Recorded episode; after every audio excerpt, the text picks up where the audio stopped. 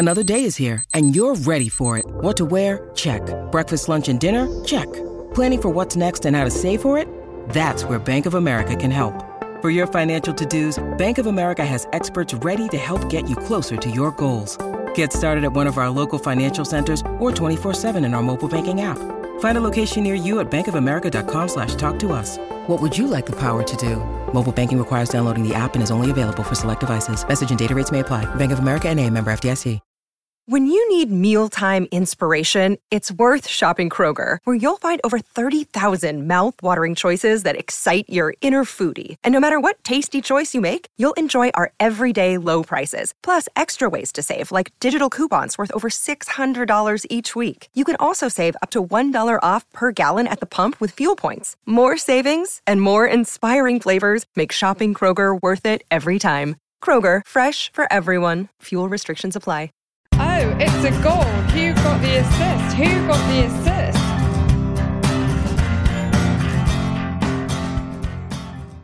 Hello, so we're back after game week six, a week where Mo versus No dominated the headlines but ultimately ended in a stalemate.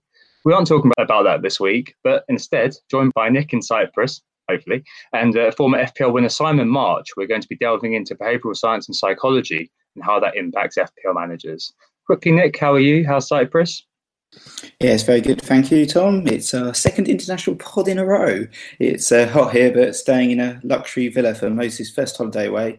Have been afforded a couple of cheeky hours, though, to record the podcast. Just hope the internet stays working. Thrilled to have Simon with us today. Uh, just to say quickly before handing over to our guest, um, we are Who Got the Assist. You can find us on Twitter at WGTA underscore FPL and use Spotify, SoundCloud, or wherever you like to listen to subscribe. So, Si, welcome to the pod. For those who don't know, would you mind introducing yourself to the good people? Uh, sure. So thanks very much for inviting me on the show. Uh, my name is Simon. Uh, this is my ninth season as an FPL manager, and in 2015, I was lucky enough to win the FPL. Thanks, So Welcome from me too. Uh, so today we're going to focus on the behavioural science, as mentioned, or behavioural economics, if you prefer, and talk about a few basic principles and their impacts on FPL managers. Hope you guys find this interesting. It's a bit of a feature pod once more. Uh, but we'll keep it simple, keep it accessible, and not get lost in technicalities, as is uh, often the, behavioral scientists want, right? So um, we'll then, of course, move on to the features and take your questions. Sounds great, Tom, and thanks for the questions this week. Let's start with game week reviews quickly. So, Si, as a guest, how did you get on, and how are you doing so far this season? Um, I did okay. Uh, so I, I, always think that um, anything above 60 is a good game week, and I got 61, so I'm uh, reasonably happy with that. Uh, I bought in Richarlison, uh, who immediately blanked, um, but he was he was pretty much a longer term option, um, and Bellerin, who was a bit of a punt, um, and against the odds got me a clean sheet. So actually, all four defenders got me a clean sheet, which I think is a first, uh, well for me at least. Uh, I think so. I'm pretty happy with that. Um, a little bit annoyed that I transferred out Bernardo Silva just as he got 14 points and had Fabianski's oh. 11 points on my bench. Oh, um, oh, no. But I can't complain too much. Yeah, sounds all right. So listeners will know I, I, pulled my wild card and, and I scored 65 points, which is um, a green arrow, which is a decent return um, for any game week for sure. Though on the wild card week, I guess you'd always hope for something a little bit extra special to sort of alleviate you, you know, against your peers. But I still, it's, it's onwards and upwards for me. Now I'm sort of at 350k, so slowly sort of reaching that sort of respectability. And had the clean sheets for Alonso, uh, Robertson, and Wan-Bissaka, and the goal for new signing Mitrovic. The usual Salah consistent seven, eight pointer. I guess the letdowns were sort of David Silva not playing, um, when obviously he would no doubt have hauled against a, a very poor Cardiff, and a last minute goal for Brighton, which meant the Trippier clean sheet was wiped. Yeah, that was an eight-point swing in my direction, wasn't it? My man Duffy assisting uh, the goal for for Knockaert at the very end there. Uh, 67 points for me. Uh, took a four point hit. Brought in Hazard, brought in Mitrovic, um, sold Aubameyang, and uh, who did I sell? I can't remember now. And sold Pedro. Um, Oh, uh, that was before actually his his arm knack, so I got, I got very lucky there. Uh, Mitrovic returning was obviously good, but I knew uh, kind of it was written in the stars almost that Aubameyang was was going to score. A bit of a pain that Hazard also blanked, but you know I'm I'm in okay shape. It's just what I do with Mendy now, really more than anything else. But you know that's just the way it goes. Some weeks 67, as as we've said, is is quite a good game week, and uh, getting back into the wacky races now. I'll be there soon. But let's move on to the main topic of this week, which is behavioural science, and talking about that. So behavioral science is an interesting area, psychology is an interesting area, and talking about how that impacts FPL is something that was behind the genesis of this pod, really, wasn't it, Nick, in some ways? Behavioral science to me is a way of including human irrationality in our understanding of behavior. It's worth mentioning there's no single discipline of behavioral economics. It's using lots of different things from cognitive psychology to psychotherapeutic techniques to understand why people act the way they do. And it's important before we get into this to say that not all the things we talk about are bad we do these things for a reason. They're, they're there to help us cope with the information that's thrown at us and help our brains interpret what happens around us. It'd be fascinating to see what you guys think in terms of how this relates to FPL. Uh, Simon, what are your views on behavioral science? I know that you're studying this at the moment. Yeah, so just to give some background to that, so I'm, I'm currently in the latter stages of um, of doing a MSc in behavioural science at uh, London School of Economics, and um, uh, I'm actually writing my uh, thesis uh, on a football related topic, um, which is is quite fun. You know, considering that some of my classmates are you know tackling subjects like um, uh, infectious diseases and uh, uh, how to improve recycling and, and, stuff. I've tackling the big topics like football. Can kind of contextualize the interest. some people think of um, FPL as a game about football, and you know others think about it as a game about stats and uh, some people say it's a game about luck, and all of them are sort of correct, but it's also got a big psychological element. And uh, more and more, I think you know we're beginning to focus uh, on that element. And to some extent, I think a lot of the time FPL is a game that you play against yourself, and a lot of doing well in FPL is is really about not shooting yourself in the foot with your decision making. And so, you know, behavioral science um, is you know one of those branches of, of economics that doesn't view uh, humans as, as sort of Spock like characters um, you know, it, it recognizes that our behavior is driven by all sorts of you know unconscious cognitive biases that can cause us to see patterns that don't exist or you know believe in things that aren't true or generally behave in ways that aren't in our, our own best interest. Right uh, let's start off with herd mentality then. Everybody uh, has, has heard about this to some extent and it's the twin urges of fear and greed and in, and how they impact your decision making. So this isn't a bad thing in any way, shape, or form. If you think about it, you know, um, in an FPL context, on one hand, you see a player that you haven't got and you fear that other people will get points that you won't. And on the other hand, you're greedy for those points. And this also links in with concepts like peer pressure and a few of the kind of biases and heuristics, which are basically terms for the shortcuts, the mental shortcuts your brain takes to navigate the world around you. This links in with a few of those. Uh, numerous studies have proven this to be true. My, my favorite is uh, one by a scientist called Solomon Asch in 1995 called the conformity experiment, where he lined up a group of people who each was told to give a wrong answer to a very basic question. One member of the group wasn't told about this, and uh, you'd expect that they would therefore be providing the, uh, you know, the, a different and correct answer uh, compared to all the others who were telling something false. The test showed, in fact, the person did not answer correctly and gave the wrong answer because everybody else also seems to be responding wrong. So, why do people's answers not follow their own senses? This can be explained by information and peer pressure. Information, people assume that other people around them are more likely to have the right answer to a question than they do, so they're inclined to copy their responses regardless of their own intuition.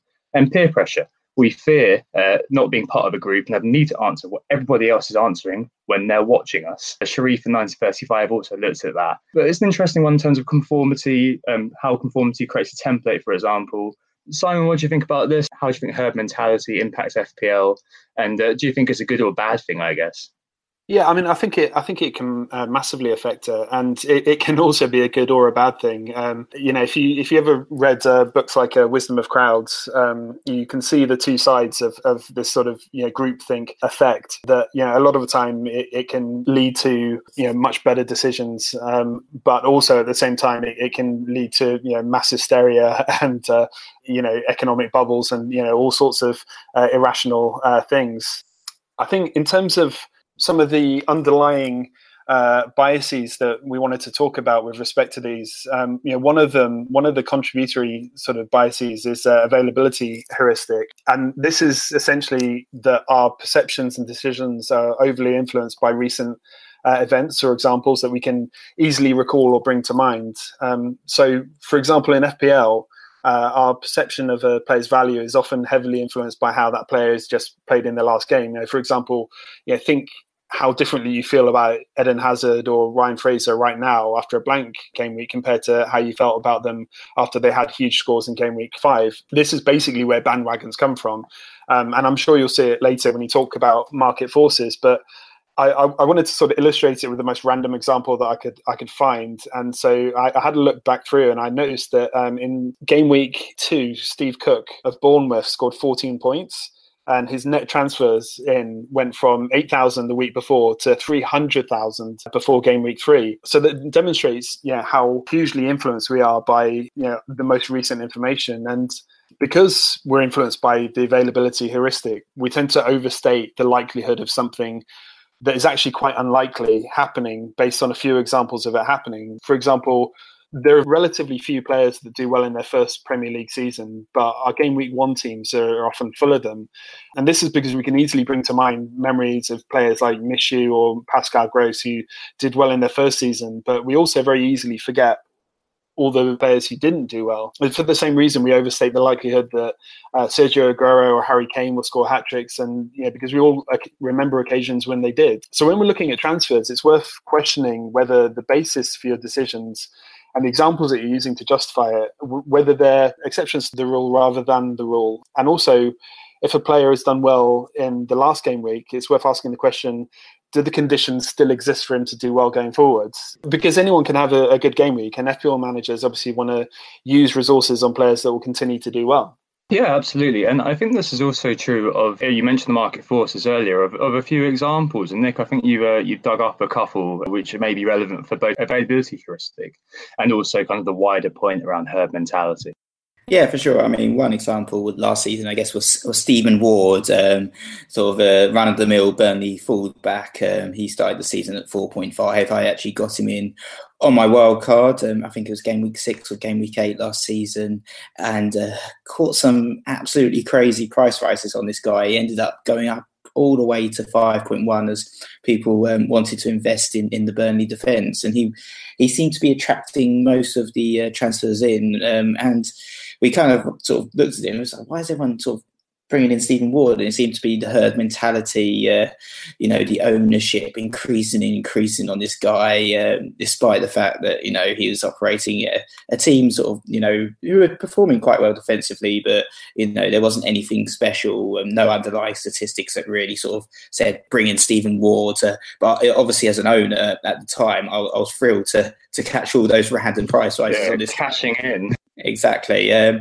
and I think the um, interesting case this season actually is, is Holebas. I mean, he's now up to 4.9. He's had quite a lot of rises. Um, I mean, there, there's obviously um, an appeal to him. He's on the set pieces for uh, Watford. He's taking the corners, and he, uh, Watford are doing pretty well. I think they're fourth in the league at the moment. But you know, they've got Arsenal up next. He's actually now on four yellow cards. Um, so there's the risk of suspension there. But still, uh, people aren't too interested in that sort of um, thing. And you know, he's had forty-five thousand transfers in, and uh, I think his uh, ownership will continue to rise and rise as the as the herds go with him. Talking about sort of more premium assets, Kun ownership is, is one factor why I kept him in my wild card. When I guess there was other options out there, I could have you know been a bit ambitious um, and brought in the likes of Harry Kane. And, and I think with, with Kane, the herd's not quite there. Uh, when, when on paper, if you actually look at his fixtures, they're pretty damn good. You know, Huddersfield next. Um, last season, he scored three goals and assists in two games. Then it's Cardiff, a new, newly promoted side that just got hammered 5 0 and 4 1. And then after that, it's West Ham, and he's, he's had seven goals and assists in, in the nine games that he's played against them. So it seems like the, the herd is sort of like everyone kind of sticks together, and you know, you look at who's owned and who's been transferred in. You kind of you kind of stick with the crowd to a certain extent, even though, and when people try to differentiate, often it, it blows up in their faces. So I can understand the appeal to a certain extent. Yeah, exactly. I think there's definitely an element of a confirmation bias there, isn't there, in terms of the fact that if you're looking to make a transfer, a lot of the time the available information is about the player who is hot at that point. The, the, the available information, the availability heuristic is fed in by the fact that there's a certain player that everybody loves at that moment there's a couple of examples, aren't there, where the herd mentality hasn't quite worked out. I'm thinking Walcott. I'm thinking Richarlison before the red card, but that was arguably a little bit unlucky. But Walcott is definitely a very good example. Confirmation bias, just to reiterate, is both the idea that you focus on information that backs up the theory that you have, uh, but also is that you actively discard information which runs contrary to that idea. I think confirmation bias is one of those uh, ones that most FPL managers are, are, probably familiar with, but we probably all uh, are quite subject to it. Um, as you mentioned, yeah, it's where you overvalue information that confirms your own belief or preference and undervalue information that doesn't. So, for example, if you're thinking of bringing a player in, uh, you're more likely to notice or look for information that supports that idea. And this player's name will jump out of pages at you, and you'll put greater emphasis and credibility on, you know, rate my teams that you see with that player in. And the problem with confirmation bias is that you're looking for other opinions for a reason. It means that there's something that you're uncertain of. So if you want to overcome that uncertainty and make informed decisions, then you have to pay attention to all information, uh, whether it supports your your own belief or not. I think sometimes people tend to sort of manipulate the statistics to to sort of like improve their argument, and we saw it a lot this season actually with Sergio Aguero. There seems a lot of manipulation of data to suggest that he's not actually doing as well as we'd like to think. You know, people are like, actually, this guy's only scored in one game so far out of the six games available, and he's like, hold on a second, he scored a hat trick.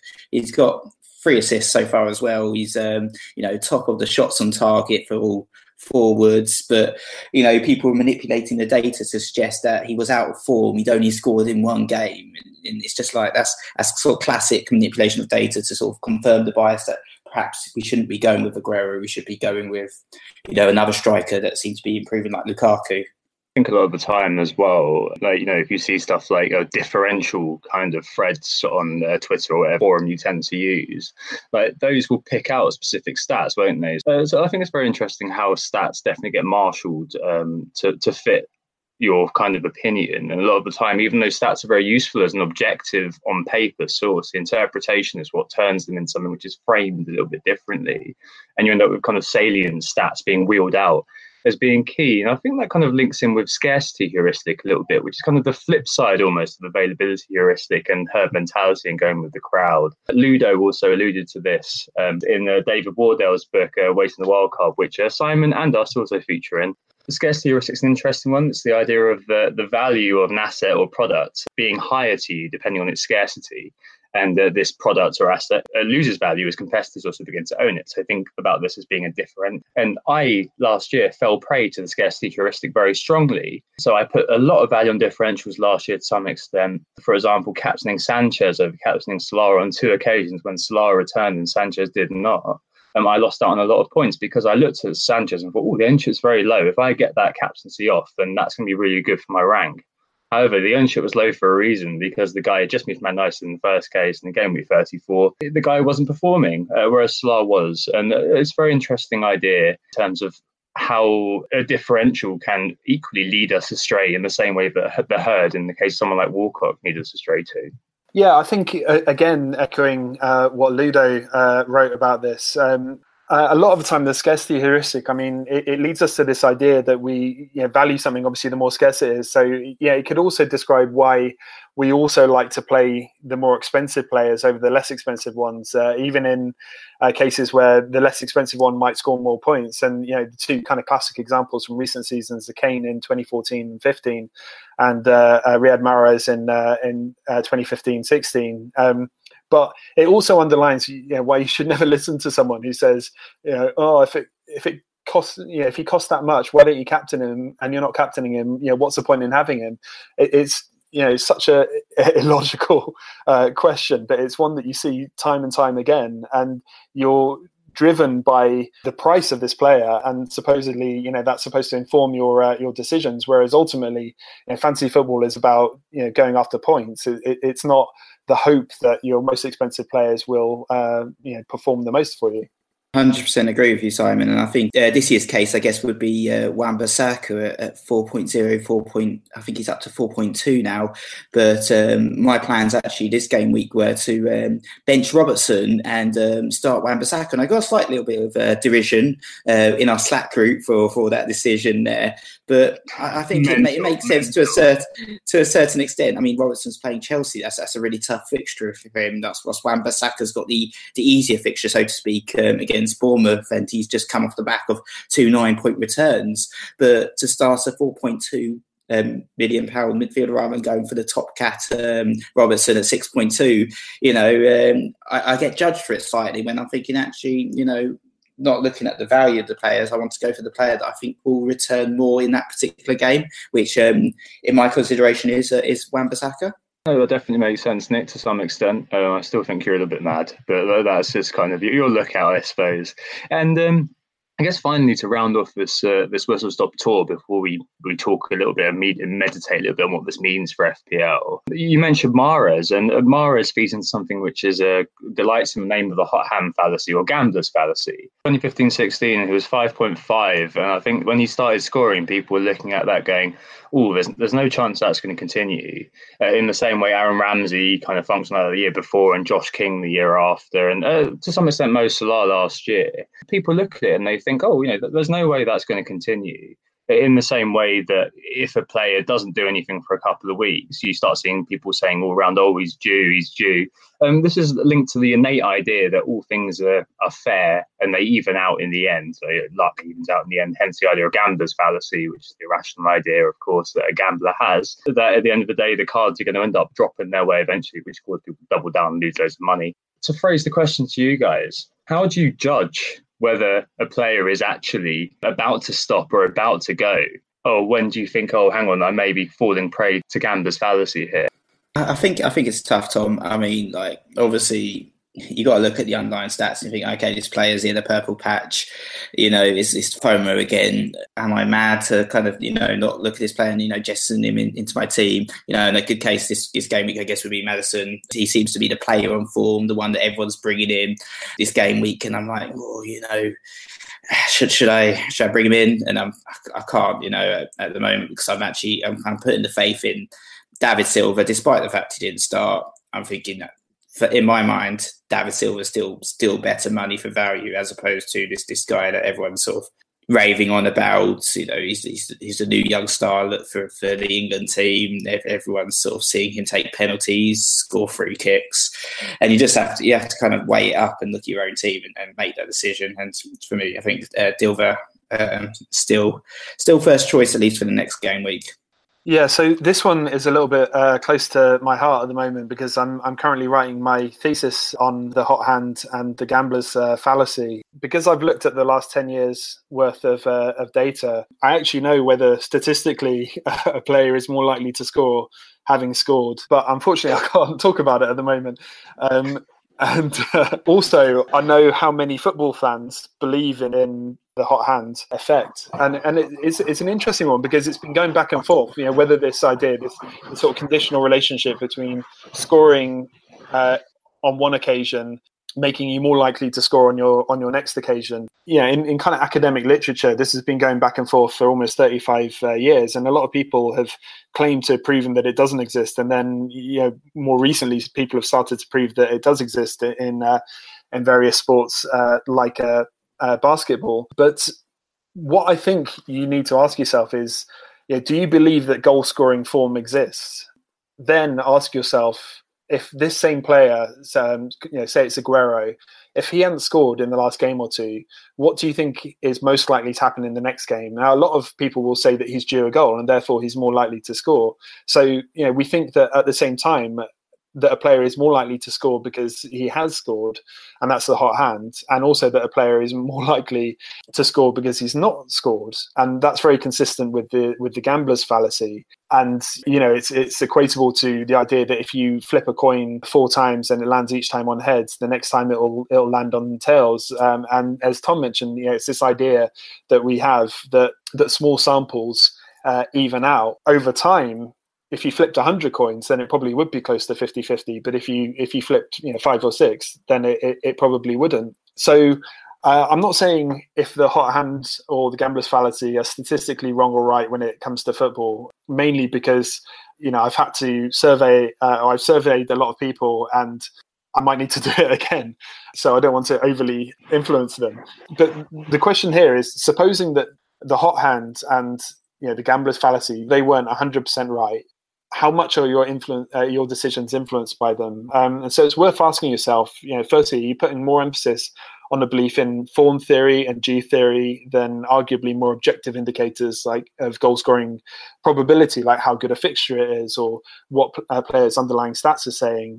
So I guess the advice here is to make sure that whatever you're looking at, that there's at least some objective information in there. And secondly, it's worth asking ourselves, you know, if we're looking for trends or patterns in very small samples of data, uh, are we being overly influenced by them? We don't always, as fancy football managers, have all the data that we want or need, um, especially at this early stage. But if anyone thinks that they figured out this season and how it will pan out, you know, based on the you know this uh, first six games, then they're almost certainly wrong. And yet, you know, so many of us feel like we do understand, you know, what the big trends are going to be uh, this season. And this is why so many good fancy managers talk about flexibility being key. You almost have to assume that things will go differently to how you anticipate, and sometimes the best thing that you can do is put yourself in the best position that you can to put them right when they go wrong. So think twice before tripling up uh, on a team or um, putting all your money into say defense because after a few games the defense is smashing it or forwards because you know several premium strikers have, uh, have all scored in a recent game week. I think these are the kind of uh, things that, that we need to be aware of uh, and conscious of. And you know perhaps the, the overarching uh, moral of all of this is to say you know a lot of people say go with your gut. And there's something romantic about the idea that all your FPL answers lie somewhere within you. But what behavioral science is saying is that you should at least question these gut feelings before you act on them because ultimately nobody's gut is that smart. Yeah, hundred percent agree with you there, Simon. I think we, we see it every season. Game week one is always you know an absolute disaster, despite all the preparation that we do over the summer and the analysis, the statistics. So much happens to every single player that we have no idea you know how they're going to perform. A lot of the players that we touted at the beginning of the season, for instance, I had the likes of Riyad Mahrez, I had the likes of Diego Jota. Um, Mahrez did well this game week, but he wasn't really starting for Pep and didn't start this game week either. Jota's not adapted um, perfectly to the Premier League, but I had to think fast and get rid of these players before my ra- before my rank was too um, too heavily damaged.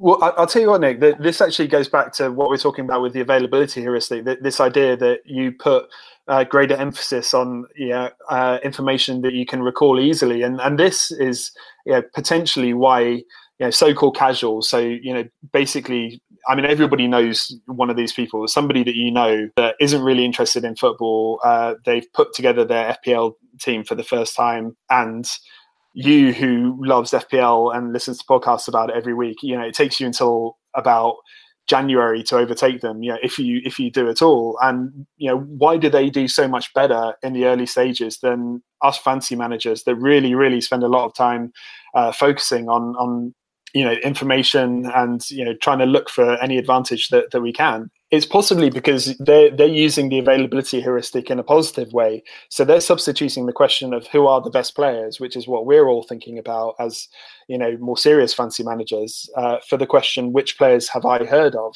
And as a result they're picking more established players who take fewer risks early on. And yeah this pays off at, at least for the early stages of the season. Yeah meanwhile us season managers are all trying to be clever and you know we're going for some obscure player that Cardiff have just bought from the Liga and you know it takes a, a, lot of time for us to, to correct you know these decisions. And, and that's really the upside of the availability heuristic I think the classic case this season, I guess, would be um, Kieran Trippier, who um, started at 25% ownership. So more more established managers, I guess, knew that he wasn't going to start the season, that he needed a little bit more rest and recovery. But um, and you know, a number of managers thought, oh, this guy, oh, you know, he did really well for England, scored a free kick in the semi final of the World Cup. You know, let's bring him in.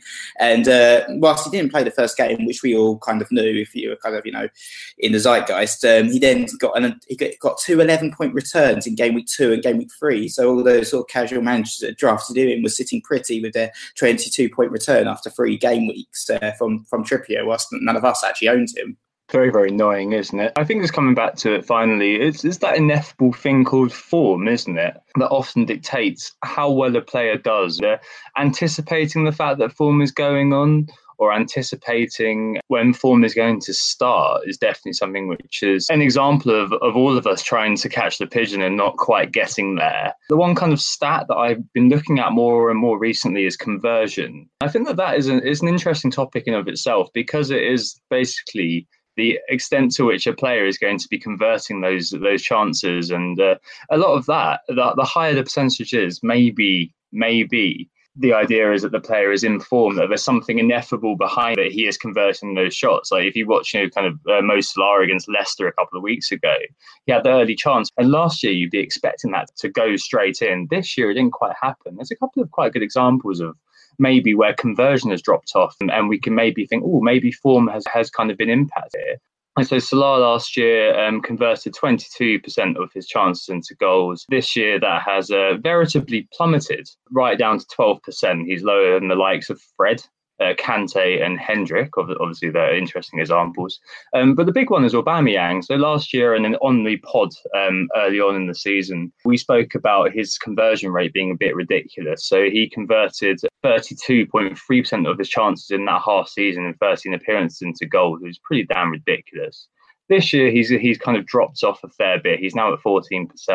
And there are kind of indications that, okay, this week, yeah, he scored, he was offside, and there was a, little bit of a ruckus about people who kept and people who did. But th- there is something maybe in that conversion stat. I'm thinking more and more that maybe an indicator of how well a player is doing in terms of their actions in front of goal. And there is maybe something about a player who is converting a lot there may be, be beyond the unsustainable kind of argument that we're hearing that maybe the player is in form and that is what is contributing to the fact that the player is getting you points in FPL ultimately. Maybe there's a stat there to help us assess that idea at least of hot hand fallacy in a player who is in form and trying to establish that. All right, let's take a break there then, guys, and move on to the features. Who got the assist? Who got the assist? Hello, so we're back and we're onto our features section now. Uh, this is where we have our three regular features uh, Market Forces, Zombie League, and the All England team. We're going to start off with talking about that availability heuristic again. It's the Market Forces. This is our section where we use our FPL NTI data to describe the movers and shakers in the transfer market. Nick, you're the man over the numbers. What have you been seeing this week? Most transferred in player so far this uh, game week is uh, Alexander Mitrovic of Fulham. Um, he's had over 110,000 transfers in he's doing really well actually. Um, he's sort of top of the crowd in terms of those mid-priced forwards. There's injury worries for the likes of Arnautovic. Questions over Zaha's mentality means that everyone's sort of moving towards that prolific Serbian. He's now netted five goals um, in the campaign out of six games, so it's really bam bamming him in. But uh, yeah, I mean, I've got him in my wild card. Uh, you you a fan of Mitrovic, Simon?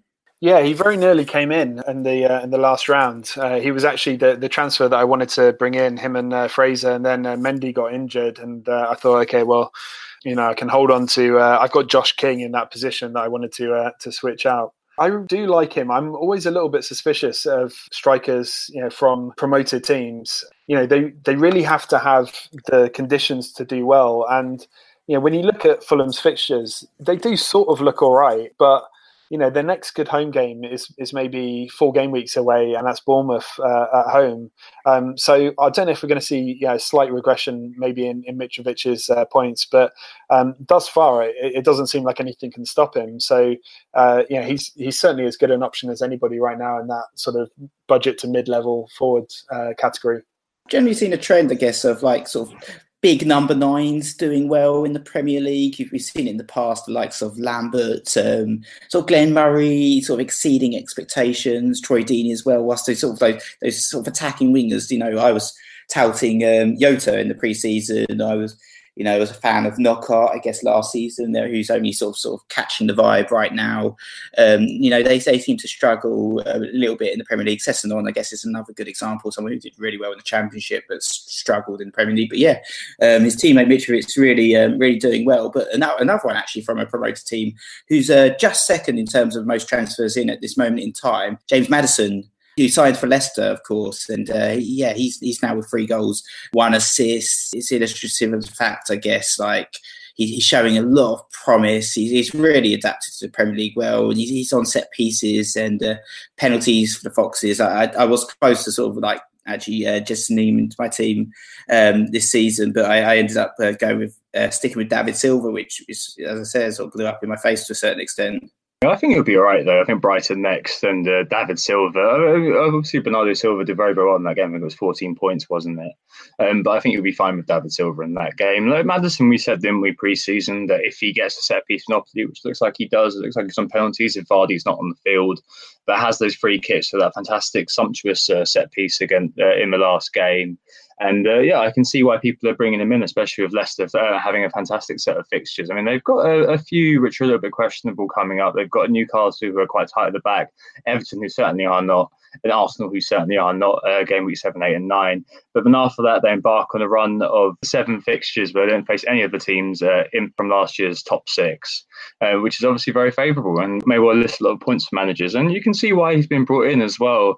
Um, if you look at the transfers out, we've got Pedro who's been sold by almost 100,000 managers. We've got Mkhitaryan who's been sold by 75,000 managers, and we've got Pereira as well who's been sold by 50,000 managers. So uh, there's a lot of movement in that kind of midfield, mid-range bracket. And with Maddison, I think he's uh, one of those players who's got quite a low ownership overall at the moment.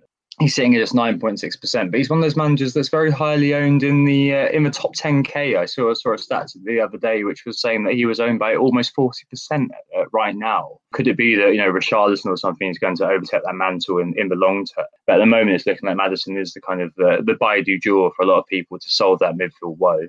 Yeah, for sure. I think um, there's no surprises likes of Mkhitaryan and Pedro being transferred out. Both have injury concerns, and the sort of owners, I guess, are tinged with regret the fact that they even brought these guys into the first place. Um, the other person you mentioned, uh, Simon, was uh, was of course Mendy. He's the most transferred out player at this moment in time, with over 250,000 transfers out. Yes, I think last game week there was a, a certain amount of patience with Mendy um, with his sort of injury woes due to a prolific start and the and the fact that a lot of people um, had sort of Wan-Bissaka as cover who would um, be playing from the bench. However, this this is likely now to be his third successive game week where he's not going to be playing, and um, you know the price falls are starting to hit, um, and we're seeing people reinvest elsewhere. And you know I think um, owners are finally you know losing patience. We've seen um, TAA, uh, Trent Alexander Arnold, had 90,000 transfers in. And that's a, that's a bit of a funny one, actually, guys, because I think, you know, he's, he's got a couple of really tough fixtures. But the assistant then pointer seems um, enough for this particular bandwagon. Perhaps it's influenced slightly as well by the fact that Virgil van Dijk's had 45,000 transfer outs um, after a rib injury, which meant he was subs prior to 60 uh, minute mark. What do you what do you think about uh, TAA then? Yeah, I'm a little surprised that he's uh, so high on the uh, list of uh, players uh, being brought in. Um, primarily, I suppose, because yeah, Liverpool have got two uh, pretty rotten fixtures uh, coming up. But then again, you know, it's the the recency aspect. I mean, he's been doing well so far, so you know, maybe people aren't looking as far ahead as as we are. I still don't think he's a bad option. I mean, you know, the price that, that he is, I wouldn't be too worried about uh, playing him even in uh, in uh, tough fixtures uh, because you know it, it, enables a stronger team uh, elsewhere. But for me right now, I mean, I have Robertson, and I'm not looking to get rid. But if I didn't have him, I probably also wouldn't be getting him in. Not right now, at least. I'd probably be looking more towards game week nine when uh, Liverpool's fixtures start to get pretty good again. Yeah, that certainly makes sense. And you know, in terms of Mendy, you've got quite a motley crew of uh, players being brought in to replace him. We mentioned uh, AWB, uh, Aaron Wan-Bissaka being brought in by 95,000 managers, so looking to rise again from the 4.2. Got at the other end of the spectrum, we've got Trippier uh, being brought in by uh, almost 70,000 managers now, and a few people making the straight swap to another City asset. So you've got uh, Kyle Walker being brought in by 60,000. you've got Laporte being brought in by the same amount. And below that, you've got players like Holebas, we spoke about earlier, who uh, maybe is a little bit of an availability heuristic pick. Almost 50,000 managers now. And uh, Willy Boly uh, rose the other night. He's now 4.6, but brought in by 31,000. Uh, the one I'm eyeing up to replace Mendy with is actually Doherty, um, who's only been brought in by 20,000 managers, still remains on 2.3%, despite the fact that he's been all over Twitter for quite a while in many differential lists. Nick, anybody else who's caught your eye in the market forces? Yeah, I think the uh, the last uh, salient point I guess to mention is um, one of your men, uh, uh Tom Bilber, uh, with uh, over seventy thousand transfers in so far, which I guess is um, an interesting one. he scored fourteen points against Cardiff, so you know that's always going to attract ownership. But I've always been suspicious of these players that are sort of like to a certain extent rotation risks. He has started the last games, uh, last two games against Pep, but before that he only played 32 minutes in the Newcastle game, only 61 in the Wolves game, and and we know that like um, you know, we've started to see the likes of Sane get more minutes, um, Gundogan as well, um, also played really well in the last game week. And after the next game week, which I really hope David Silva will play, I think it is time to start actually ditching those City assets because they're just they're just too dangerous. You know, Mahrez as well, starting a lot of the time off the bench. Sterling is always a great FPL pick, but he's just so expensive, and we we just don't know we just don't know who Pep's going to play. It's just too much up in the air. And after this, really, like we mentioned, the six games, it, it gets tougher for City after that. Very, very interesting that one. Okay, let's move on to uh, the Zombie League then. Uh, this is where we uh, catch up with the progress of our shambling zombies run by unspecified family members living at our address, of course. This is our no chips, no transfers, no changes league. And uh, yeah, differing fortunes between you and me, Nick. Uh, I, am 43 points, my Zombie League team this week. More flags than the Sheldon Cooper TV show. Pascal Gross, uh, Kevin De Bruyne, Tom Cairney, all flagged red out Ashley Young and uh, Pereira didn't play this week. Uh, Duffy came off the bench, but only had nine men in the end. Aubameyang, uh, captain with a goal, um, but other than Duffy, it was only Azpilicueta, me, and Ederson uh, to round off three clean sheets, but, which was good. So the rest of it was an absolute shambles. Fittingly for the zombies. What about you, Nick? How did your zombie team get on?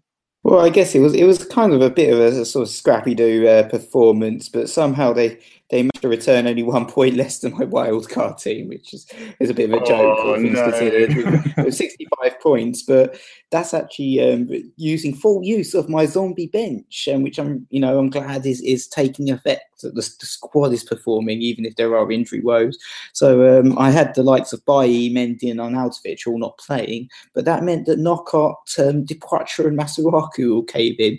Uh, so Knockaert got oh, seven, Depoitre five, um, Masuaku got me three. Elsewhere, I had Riyad Mahrez with his sort of brilliant bench performance with a 12 pointer. Harry Kane starting to deliver with a nine. Um, Luis with a six. And um, Salah captain with his sort of standard eight pointer, uh, make that 16. Um, yeah, delivering for me. So, yeah, they did pretty well. And a uh, little green arrow for my zombies. Oh, that's decent. And uh, just round off the zombie league quickly. Uh, the top five, uh, the top two are the same. So at Blue Carefree got 55 despite fielding 10 men. Uh, in second, 65, the Zombie 11 by MP. Um, with the captaincy on Salah and with Bernardo Silva in the uh, in, in the 11 there with 14 points is pr- pretty damn good. Glenn Hamilton has uh, appeared in the top three uh, as has Dr. Mister and Annabelle Christie with Sir Pancelot. And uh, that's an interesting one too. Uh, she's got Aubameyang, she's got Ramsey, TAA as well with 11 points, uh, definitely weighing in there to, to give her a good score. And just to round off the feature section, uh, we're going to catch up with our All England team now. There's our team where we celebrate the Three Lions achievement. Back in the sepia tinged days of the summer um, at the World Cup, uh, we're running a team from start to finish with all English players. And yeah, they did quite well this week, Nick. Uh, 62 points. Unfortunately, some uh, someone uh, who may have been managing them, uh, who wasn't me, who was with me, unspecified family member, was also um, at the airport in Faro and failed to, to make changes this week. That did mean, unfortunately, that uh, TAA's 11 points were on the bench and uh, Ryan Bertrand's one point was on the pitch. However, a captaincy for uh, Raheem Sterling, uh, Jamie Vardy, Harry Kane um, returning meant that they ended up with 62 points in the Green Arrow. Um, so not too bad. And they're now in the top 1.5 million, but they will be managed a little bit more properly now me and my unspecified family have returned to the UK. Okay, let's take a break there, guys, and then move on to the questions. Got the assist? Who got the assist? So we're back, and it's time to catch up with the Who Got the Assist mini league, and it's, it's another week where we can actually provide a proper update, which is always nice for the listeners, as opposed to to saying, "Oh, well, we think he's top, but we're not too sure because the league is still being updated." So uh, yeah, um, top of the league uh, this this game week is uh, Keita Moy Hart um, Ashley Humphrey with 83 points, which you know really decent score for the game week, topping Andrew McKinnon being on Altovich by just one point. So so well done, Ashley. Third is sort of Cahill's of eyes, James McKay. Um, I think that's another new entry to the top 10. Um, he got 71 points, 460. Still very close at the top. Everyone's all very tight. Iron Laddies, Kirk Goodwin, and uh, Wijnaldum Leviosa, um, a play on the Lingardium Leviosa that we've seen quite a lot of. Guy Deya, both with 459 points, and, and then it it's still very tight below that. We won't run through everyone. So um, really well done, guys. Uh, very tight in the league at the moment, but top at the moment by just one point is Ashley Humphrey with 477. Great score. A game week rank of uh, 10,000 um, in the world and uh, overall rank of 28. So doing really well. Um, sort of, you know, just really solid team. Had Bernardo Silva as well, 14 points, and Joe Hart did nine, which I guess were the differentials um, this game week, as well as Lacazette, another interesting differential with eight points. Yeah, one shot, one goal, Lacazette. Yeah, very well done, guys, and uh, well done to Ashley. Cool. Uh, let's move on to the questions. Thanks so much for your questions this week. Uh, we've got a fair few. Uh, the first one is probably one that I'd be expecting. It's can you take the chance? Stephen Toomey, FPL tipster, and Riandika uh, all asked whether Kane is worth bringing in now over the next three looking so, so good. And Amar also asked, who would you bring in from Spurs if not Kane? Uh, let's put this over to Simon first, because you're somebody without Hazard, aren't you? And you may be able to kind of just about rustle up the resources to bring in Kane. What are your views on the, on our Harry? Yeah, so the, the plan for a while has been to bring in Hazard, and uh, actually, I'm probably going to do it as uh, as soon as we finish uh, this because uh, it looks like he's going to rise in price uh, tonight. Um, for for Kane himself, I mean, yeah, I think looking at his performance so far, so he's got a pretty much fifty percent goal scoring record. Yeah, it isn't too bad. It's not brilliant by his standards, um, but you know, it's enough to have some uh, faith in him. Spurs are maybe turning the corner now. I mean, they've had a pretty wretched run of, uh, form. Uh, looking ahead, I mean, what worries me about Spurs is that if you look at their next fixtures up until maybe game week 15, they've only really got two decent home games in that whole stretch. They've got Cardiff in game week 8 and uh, Southampton in game week uh, 15. And otherwise, uh, they've got Man City and Chelsea at home. And except for that, it's, it's just a huge run of, uh, of away games, um, you know, presumably because of their uh, stadium situation. So I think it's always tempting to bring in uh, Kane. I don't think that he's necessarily a bad option. I think he's actually a, a, a good option. Um, but it's, it's really, you know, who you're giving up to get him in. And at the moment, I don't see necessarily a much more compelling case for Kane long term than for, say, Salah, who I think is probably the player that most people would be looking to uh, sacrifice for him. Yeah, that certainly makes sense. And I can see a lot of people who are thinking, well, Kane is a high octane captaincy alternative, a differential captain. And that's always something which is very, very interesting. So, for example, you know, like every year, Mark Sutherns, uh, if he was on Scoutcast this year, he would be saying, oh, you know, I'm looking at Kane, I'm looking at bringing him in. Uh, game week eight, especially, is where a lot of people are looking because in game week eight, uh, Man City play Liverpool, so that knocks out a lot of the existing captain choices. Well, the existing captain choices being Kun and uh, Kun and Salah. But Eden Hazard is away at Southampton, and uh, Harry Kane Spurs are at home to Cardiff. So that's definitely something that people are looking at and thinking, well, if I get him in now, I've got a guaranteed bona fide captain option there. And maybe I'll kick on, as Nick said. Uh, Cardiff's recent uh, record isn't very good. One stat on Kane, I thought it might be worth bearing out just quickly. We mentioned conversion earlier on. And this year, Kane is actually converting more shots to goals than he was last year, despite the amount of shots he was having. So this year, his conversion rate is 17.6%. Last year, it's 16.3%. He's had far fewer shots per game than uh, this time last year. He's, he's no longer taking shots for fun. However, it looks like for whatever reason his conversion is a lot higher. I mean, obviously there's a penalty to be factored in, there's a few other things to be factored in. But having Harry Kane in uh, at the moment, uh, given where the ownership is, which is, let's be fair, just 25% compared to what Kun being on 50, Salah being kind of top 40s. That could be a really, really big rank boost for a lot of people. It's just, as Simon just mentioned, trying to maneuver the resources to try to make that work, which I think would maybe be quite difficult, especially if you're not a wild card. Nick, who uh, from Spurs would you be getting in if you weren't going to be getting Kane? Think there's definitely a case for Harry Kane at the moment. Obviously, the next two fixtures for Spurs are brilliant. They firstly play Huddersfield, as we mentioned, who are third for most shots conceded so far this season with 63. After that, it's a plum home game against Cardiff, who are second for most shots conceded with 67. So, like you said, Kane is like the perfect sort of captaincy option for that game week. But and um, actually, in the last game week as well, he's, he's, we talked a, fair bit about the MI behind Kane and the fact that he's, you know, he's taking less shots than a lot of the top strikers, and you know, he's really, really behind compared to where he was at last season. Obviously, his, his um, shot accuracy is a little bit higher, but when, when the amount of shots that you've actually taken is lower than like sort of, sort of Raul Jimenez and Danny Ings, and, and you're 12.4, is like, is there much of a case for him? But actually, in the last game week, he started to show a little bit of um, the old Kane. You know, he had four shots on target, five shots in total in the last game week, which is sort of third for all strikers. There's definitely a case for Kane. In terms of other Spurs assets, I've got Trippier. I'm happy with the coverage. And you know, I was looking at Moura a fair bit, but I am now worried about him. Uh, I think there's a lot of rotation risk there with Moura. Um, of Heung-min Son, obviously he's back from the Asian Games. Uh, Dele Alli uh, back from injury now as well. You've got um, Erik Lamela knocking on sort of Poch's door, saying I want more game time, having scored in the last game, and I think that's that's a risk. There's always safe hands of Eriksen as well, but he seems to not be performing in the league, and he's quite expensive. Um, and you really need to see more returns from him in the league before you can start investing in um, Eriksen. And there's your man, Dele Alli, Tom, but who's um, still recovering a little bit from injury, so perhaps not the best pick either. Yeah, definitely. I think maybe Trippier is the one that a lot of people are looking at, especially with the vacancy which appears to be opening up because Mendy's out. I mean, Trippier is in the top three for chances created for defenders with nine. He's also in the top two for crosses uh, for defenders behind the uh, Holebas uh, with 43. Um, however, you know the Barcelona game, I think, is probably the one that people are looking at, um, the one that I especially look at and thinking, well, that sandwich between two very, very good fixtures for Spurs, as you mentioned, and maybe that Adama is going to come in and take that particular game. So I'd be a little bit worried about that. Um, however, it, does constitute a pump. We know it's a pump. Kane is going to play almost definitely those two games. I wonder if uh, Fernando Llorente knows how to play football anymore, um, but he's definitely going to play those two games. So yeah, I, I can definitely see the uh, see the appeal of, of, of drafting Kane in. Whether I do it to sacrifice Salah, I'm, I'm not sure. I can't because I haven't got a wild card. But if you do have a wild card, I can see why people are doing it. We may see a lot of people uh, doing very well out of that. Cool. Uh, let's move on to uh, another big ticket player, uh, Hazard. So you just mentioned Simon, to be bringing him in this week.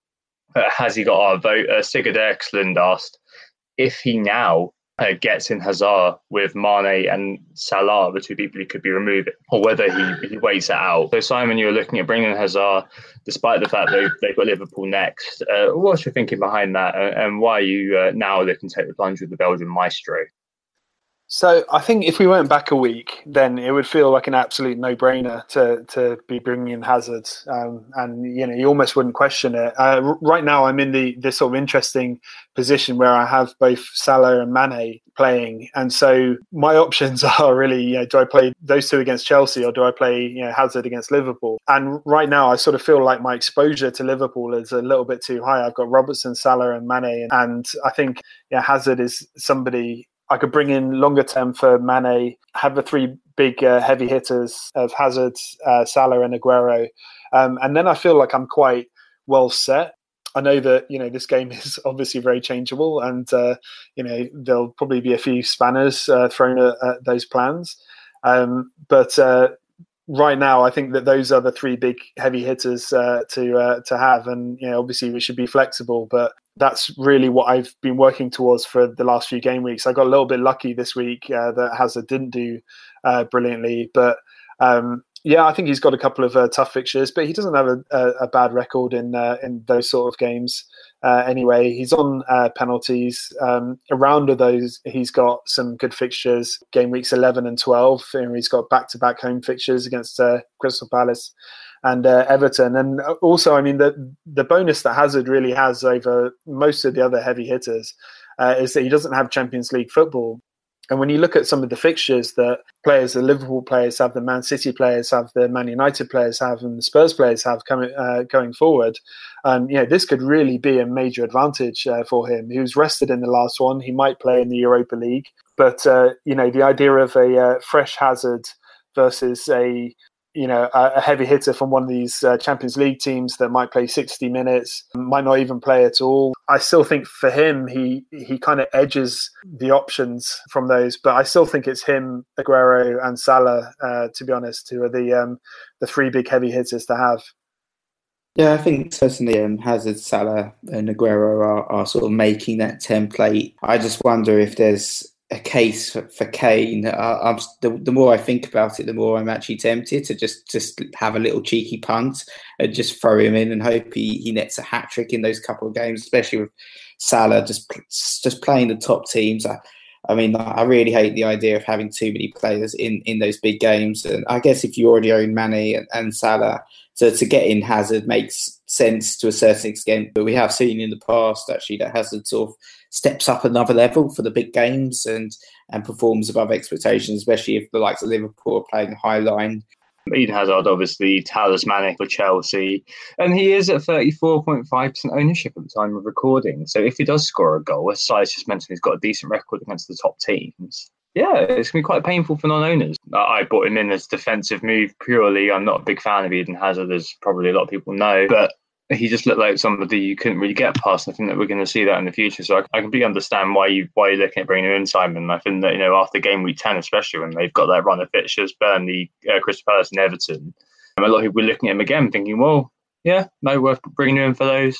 Having him in Alonso just looks very template right now. It looks like you're going to be in a lot of trouble if you don't own either of those and Chelsea do score big because you know you don't want to see your rank reduced to Barney Robert in the end, do you? Um, all right, next question is one for Simon. Uh, we Nick and I have never been this high, so uh, our noses have not bled to the same extent. But FPL Boffin is in the top 1,000, and also a quick shout out to our friend uh, Richard Niceland, uh, Svenska Kungen, uh, who's in the top 20 what advice does Simon give to these guys? Uh, should they push on and be aggressive, or should they play conservatively in their pursuit of FPL victory? So I think you you have to play to move up the rankings because you know that's what everyone else will be doing. So um, it, I, I, guess it depends what you mean by play aggressively. I mean, if that means you know going full maverick and playing and taking loads of crazy risks, then maybe not. And yeah, obviously when you're you know right now um, at a uh, very high rank, you can afford to be a little bit more conservative than maybe the rest of us. But uh, if you're not moving up, then you know essentially you're moving down. So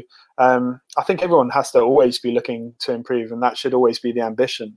Do, do you have any other kind of advice for anybody around that area, like in terms of play style, in terms of how they should mentally approach it? Like, what would you say to somebody who's kind of in the top 100 at the moment and could be in with a chance, as you were at that point of. Uh, yeah, of... How, how, do you win FPL, Simon? tell, us, tell us now. so there's definitely, I think, two seasons when you're when you're playing FPL, and it, it I think the the first part of uh, the season, you know, it's very much a case of getting to that that first. Uh, first place. And I don't think that that necessarily means or equates to picking you know, really massive differentials all the time. And um, sometimes it's just a case of uh, looking at a game week where there are uh, there's a good option that most people are overlooking, and you've just got to put your faith in that option, and uh, you know that's your differential. And sometimes that that can just you know push you uh, that bit higher. Really, most of the time, it's it's a matter of consistency. It's about you know scoring sort of 65 points a week and trying to maintain that over over the course of the season. And obviously, there'll be game weeks where you score a lot more, and there'll be game weeks when you score a lot less. But when you get to around about the uh, say the top hundred, then your your strategy really changes. So, and and it really depends where you are in the season. I mean, right now, I'm not sure that your position actually matters that much because you know we know that there are some players that are currently somewhere around the lower millions that are going to end up doing really really well by the end of the season but I think when you get further on to the season, you get to the second half and you get to maybe the last third and the last quarter, it really changes. Now, if you're if you're top, and I was top for the last 15 game weeks, my strategy was was very different to the one that got me there. And when I got to that point, it was a case of not playing my own game anymore and paying attention to the strategies that other people were, were taking and trying to cover it as much as possible. The analogy that, that I like to use is uh, is in yachting. Not that I've ever been yachting, but as I understand it, the strategy in yachting is that once you get ahead, then you just do whatever the person behind you does, and that maintains your uh, your position for as long as you can. The, the challenge that you have is that there's about hundred different people behind you doing all sorts of crazy things, all taking punts to, to try and catch you. So covering them all isn't isn't possible. You, you've got to be quite selective about you know which other fancy managers you really see as a, uh, as a, as a major threat if you're around about that phase and you're not number one, then you're sustaining, sustaining for as long as you can to remain within touching distance. And then when you get to the last two or three game weeks, you just start taking a, as, as crazy uh, decisions as you as you possibly can. You take the, the, biggest punts that you possibly can, and uh, and hope that they pay off. Um, the guy who came second the year that, that I won, I might be misremembering this, but I think that with about 10, 10 game weeks to go, he was around about 100,000 and he had an incredible run right up to uh, the final few game weeks and he made a lot of very brave decisions uh, that paid off for him. And, and actually, in, in the final game week, he brought in Theo Walcott, who scored a hat trick. And, and there was actually a point in that in that final game week where, at the midway point at half time, if, if all the games had ended there, I mean, he started something like forty something points behind me. He would have overtaken me and won. So, yeah, I know. So sort of similar to, to what happened to uh, Barrett uh, last year, where you, you lead for a very long time and then you, you just get you get scuppered um, in the final um, game week. And so I got I got quite lucky, um, really, in the second half of uh, that game week that a lot of my players uh, started to score. But yeah, there, there was one moment where, you know, that strategy, that extremely aggressive strategy that, that he had and that a lot of the chasing managers had was really starting to, to pay off. And, you know, my conservative strategy um, was looking like it was going to fail. Fortunately for me, it didn't in the end. But I think that that's the way that you've got to look at it. You, you've got to look at it in quite a nuanced approach, like not that you know do you play aggressively or do you play conservatively it's really looking at okay where are you in the league where are we in the season and using that to inform you know what your best strategy is as you progress through it Thank you, Simon. That's very interesting. So it's basically, you know, like a, a mini-league strategy almost when you're trying to close it out on a grander scale almost. So Hopper, Statler and Verbata, uh, Richard, hopefully that would lead to you uh, winning FPL this season. Final question is about Man City. It's an interesting one. It's basically uh, Jacob FPL and Goops also asked about this. Uh, Jacob asked about the City midfield, but I think this can all be uh, crystallised in Goops' question, which is what do we do with Man City after the Brighton game when their fixtures start to tighten up? I mean, we were targeting this kind of little uh, first uh, section of the season for Man City. Ben Crellin anointed this the best set of fixtures that any team have got this season we're coming through it now. We're coming to the end. What the hell do we do with 50 assets after this point? So I've already sold Ben Mendy, so I'm now down to two City assets. One of them I mentioned obviously earlier was David Silva. I'm keeping him for the next fixture, and then I'm probably going to be downgrading him. There's there's a number of uh, sort of midfielders in the mid price bracket that sort of are meeting the eye at the moment. There's um, Maddison, Richarlison, we'll we'll see what my decision is. I haven't decided. It could even be like Pogba, perhaps United that may present themselves as sort of a decent alternative at the same price. Aguero for me, he's he's staying around for a long time. You know, I, I was sort of like talking about his numbers in the last uh, pod as to why he's staying in my wild card and and I think there's a strong case for, for him staying, even though obviously there is that sort of Jesus threat. He, he's far outperforming Jesus. He's clearly the number one choice in that sort of forward line for City, and I think he's going to be playing week in, week out, even if he does get sort of hooked a little bit early. Um, every so often, we're still going to see goals from Kun. But I think, yeah, I'll, I'll, probably be sticking to just the one City asset after the Brighton game and then uh, look to sort of invest elsewhere. Yeah, that definitely makes sense, Nick. And I think that, you know, with, with Ben Mendy, for whatever reason, suddenly falling out of the equation, a lot of people are thinking, well, I could get away with one City asset. I could get with Kun Aguero here. And I think there's definitely some mileage in that. I mean, for me, I end up with Ederson on my wild card, and uh, I might well keep him now. I was very surprised that um, it's come this way, but I think I might, just because uh, Ben Mendy is now looking sellable, which I didn't think he was going to be um, not very long ago. After Brighton City, have got Liverpool, Burnley, Tottenham, Southampton, Man United, and West Ham. And I think that you know we're going to see definitely a lot of sellers, a lot of people selling them off, but it might be okay. Kind of, I'm always going to have a bigger issue than the goalkeeper to solve. Obviously, Ederson, I made a profit on him now. He's now 5.7, so I've got I've got 0.1 to play with. It's just the case of whether you know I'm ever going to want that money. If I do want that money, he can go. If not, he can stay. And it, it, but I think those are the only two players, Ederson and Kun Aguero, that we can be sure of in the start of every game. Like you know, Kyle Walker, he got his rest very early on in the season.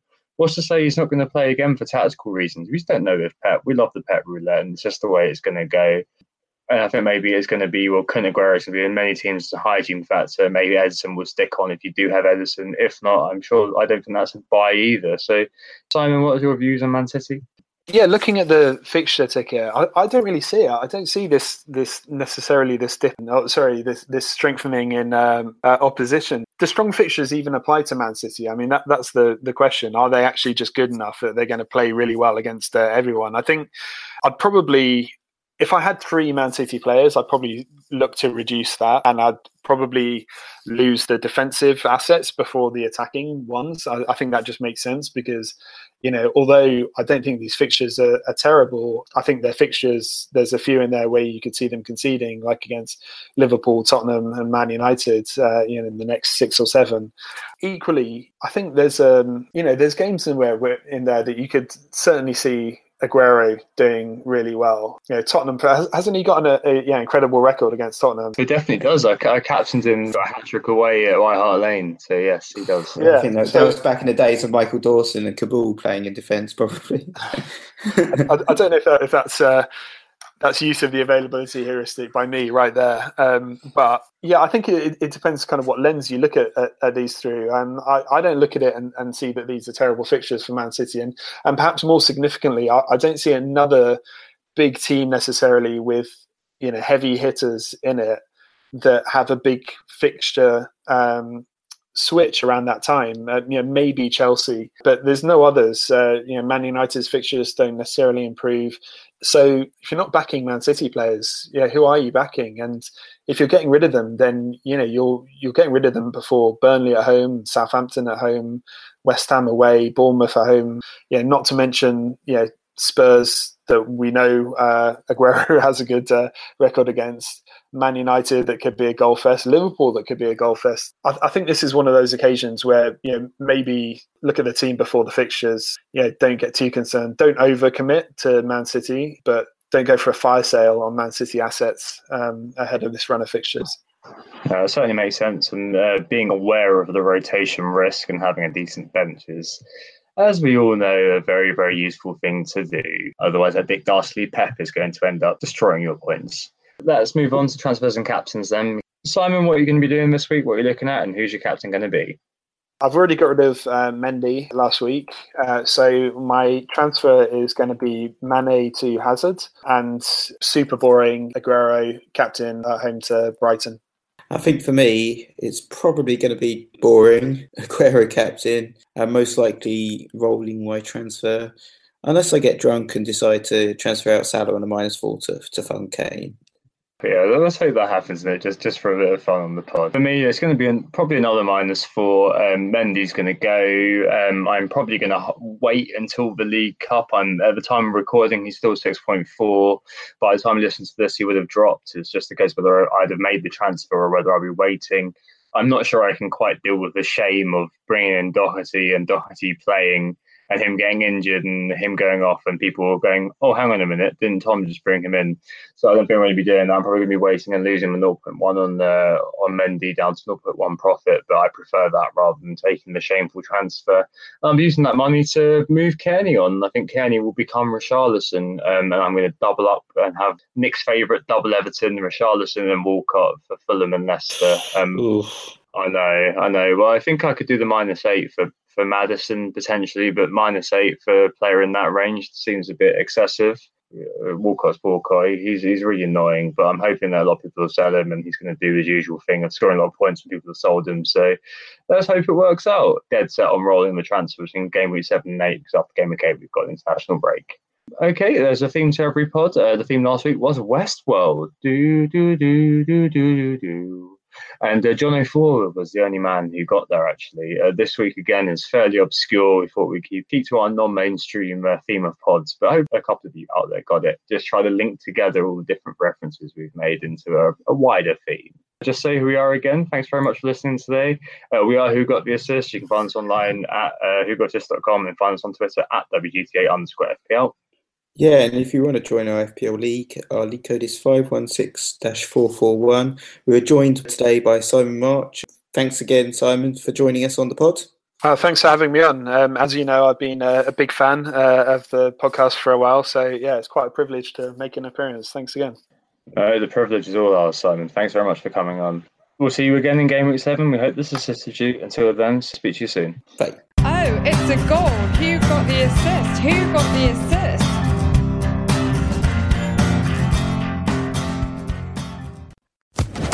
Social Podcast Network.